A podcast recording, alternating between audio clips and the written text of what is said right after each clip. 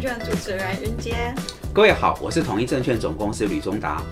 随着台湾各大厂公布第二季财报，以及法说会陆续的召开，浮现出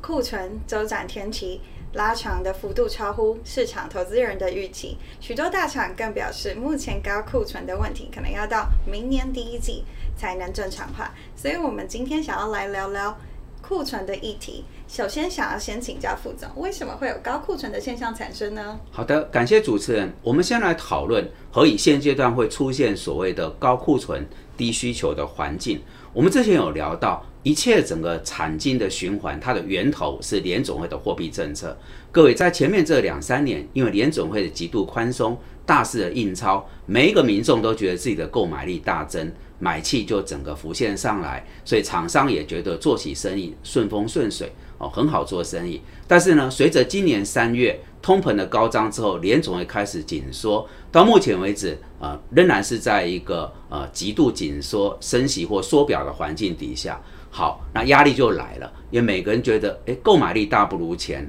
就开始缩衣节食。那这一缩衣节食，买气大不如前。自然厂商就要面临一个高库存的压力，所以我想，我们先抓住联准会这个货币政策的源头，可以来解析何以会有高库存的问题。当然，除了货币政策以外，还包括像过去这一段时间，因为疫情造成供应链的断裂。关键的 IC 的囤货问题，然后缺货的重复下单，还有很重要，因为呃买气让人家感觉是不错，所以厂商呢呃就积极的备料，而在第一线的终端客户也会过度乐观去下大单。那不管这个林林总总方方面面呃所造成的一个结构性影响，就是我们现在在承担一个所谓的高库存、低需求的环境以上。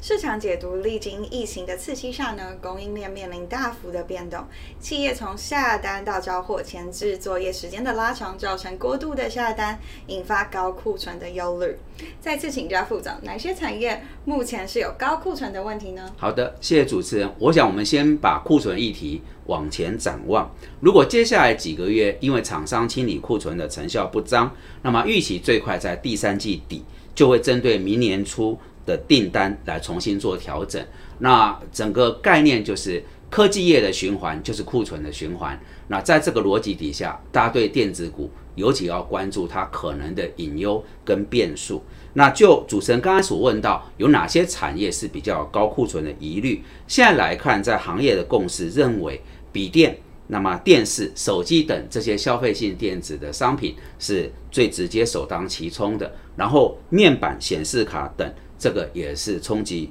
一定程度的一个严重性。那我想，除了刚刚所提到联总会的升息造成全球民众的买气弱化以外，还有一个问题，就是在过去这三年，因为疫情严峻，我们很多人都没办法实体的会面上班哦，比如说参加研讨会啊、客户说明会等等，我们已经习惯是居家办公哦、远距的会议或教学，而在这个啊环境当中。我们很多人去买笔电、三 C 的商品，呃，自然就造成买气也上来。但是眼前因为这些商品都还可以用，就不会有所谓换季的需求，这也是另外一个造成所谓高库存啊、低需求的原因。那以上，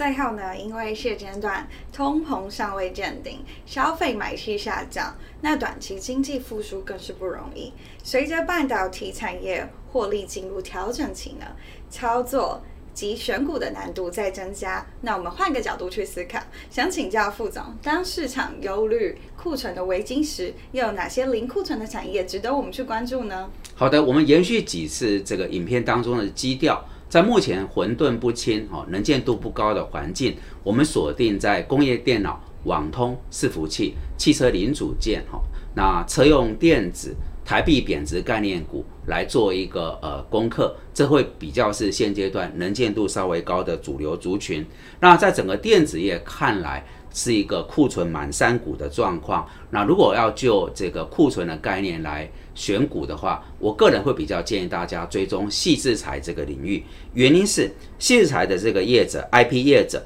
它的营运模式是以签约授权金及量产的权利金为主。也就是说，IC 设计、晶圆代工的客户需要用到 IP 的时候，就跟业者来购买 IP 的授权。那由于 IP 的业者不用自行生产晶片，最多就是代替客户的投片的 turnkey 业务，所以呢，它就没有所谓要面对产品卖不出去的库存压力。那电子当中，各位如果还有兴趣，可以追踪 IP 细制材。至于非电子的族群，我比较建议延续上一次频道所谈的，就是生机医疗。那我们介绍过，生技在这个阶段的两大主轴，一个是药证的合可速度跟张数，另外一个就是并购的题材。那由于上半年美国 FDA 药证主管机关它的这个核发药证。不如过去的平均值，所以预期在年底前的这三四个月，应该会加速合可药证。而台湾的业者一般都是在接这个欧美大厂的一个单子，所以相对药证的合可速度加快，会有助于我们生技医疗业者在题材上面的一个呃正面的效应。另外一点就是，今年上半年随着全球的股市重创，生技医疗股也被拖累到，所以现在有一些中小型的生技医疗业者，它的股价相对是低廉的。而满手现金的大型的医疗这些制药业者，他就会想要利用这个阶段去寻觅一些便宜货，来锁定他未来可以掌握的，不管是技术或是权利。那在过去的经验，像这样的一个题目，也是对于生级医疗族群是有一个很好的拉抬效应。那我想，这在至少年底前，这两个议题是可以追踪的。那我们拉到一个更大的框架，我们现阶段就要去找寻，如果升息啊、通膨、气候变迁，包括欧洲干旱、哈呃什么俄国去断气等等，这么多的利空，有没有什么族群它是比较不受景气循环的影响？我想。人类的生老病死是很明显，它可以跟景气来做脱钩的。尤其现代的这种文明社会的慢性病，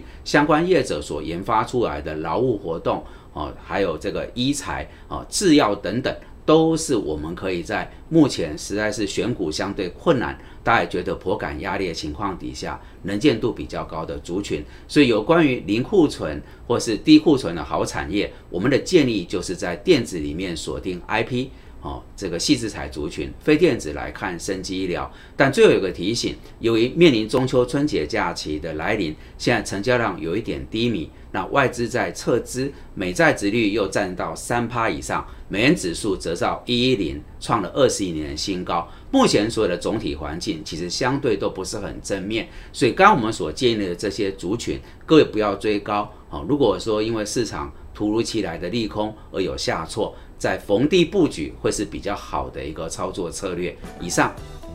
谢谢副总的分享。今天的分享到此。如果你喜欢今天的影片，请记得按赞、分享、订阅，并请开启小铃铛。谢谢大家的观看，谢谢各位。